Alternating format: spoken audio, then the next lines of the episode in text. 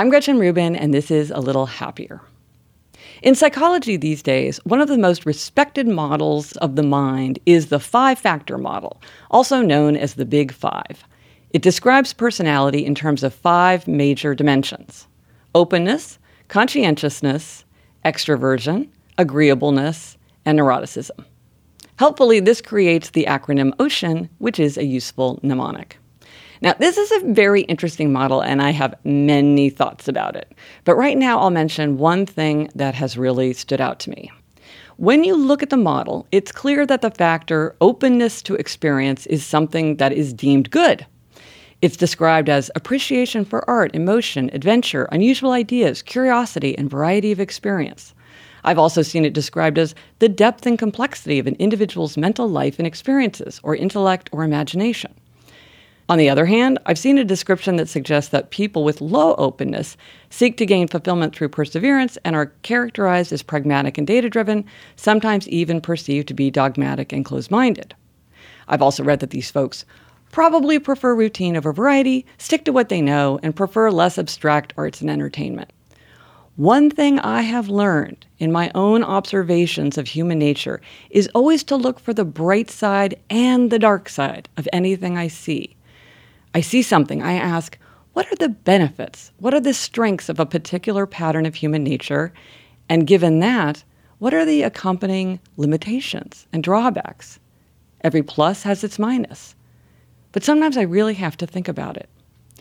So, as I was thinking about the Big Five, I asked myself, what is the positive side of being of low openness to experience? How might we all gain as humanity from this aspect of human nature? And I thought of a passage which gives a perfect example. I came across this passage during my research for my biography, 40 Ways to Look at Winston Churchill, and I've never forgotten it. This is an observation made by the prominent British politician, diplomat, and writer Harold Nicolson in his diary on October 17, 1940. Note the date. This was in the early days of World War II and during the Blitz, the persistent German bombing of London. I believe Nicolson was serving as parliamentary secretary at this time. During this period, London was reeling from the constant bombs, and people were struggling to figure out how to deal with it. Now, this was the era of keep calm and carry on.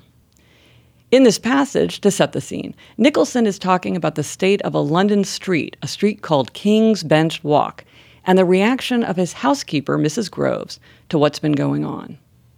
He writes King's Bench Walk is still all right, and Mrs. Groves is there, as determined as usual to pretend that all is unchanged.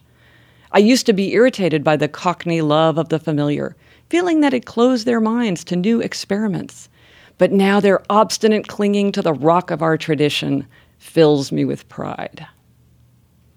Recently, too, I've been reading the work of novelist and essayist Wendell Berry. In particular, I recommend the terrific novels Jayber Crow and Hannah Coulter. The protagonists of these two novels certainly wouldn't score high on openness to experience, I do not believe. But in the novels, we see the beauty of their perspective. Given the circumstances, sometimes what we might think of as a limitation can actually be a strength, or what we think is a strength might prove to be a limitation. Or it might add a dimension to the world that would otherwise be lost. And when we understand that, we can have more compassion and respect for other people and why they may see the world the way they do, even when it's different from our own way, and even when we disagree with it. I'm Gretchen Rubin, and I hope this makes your week a little happier.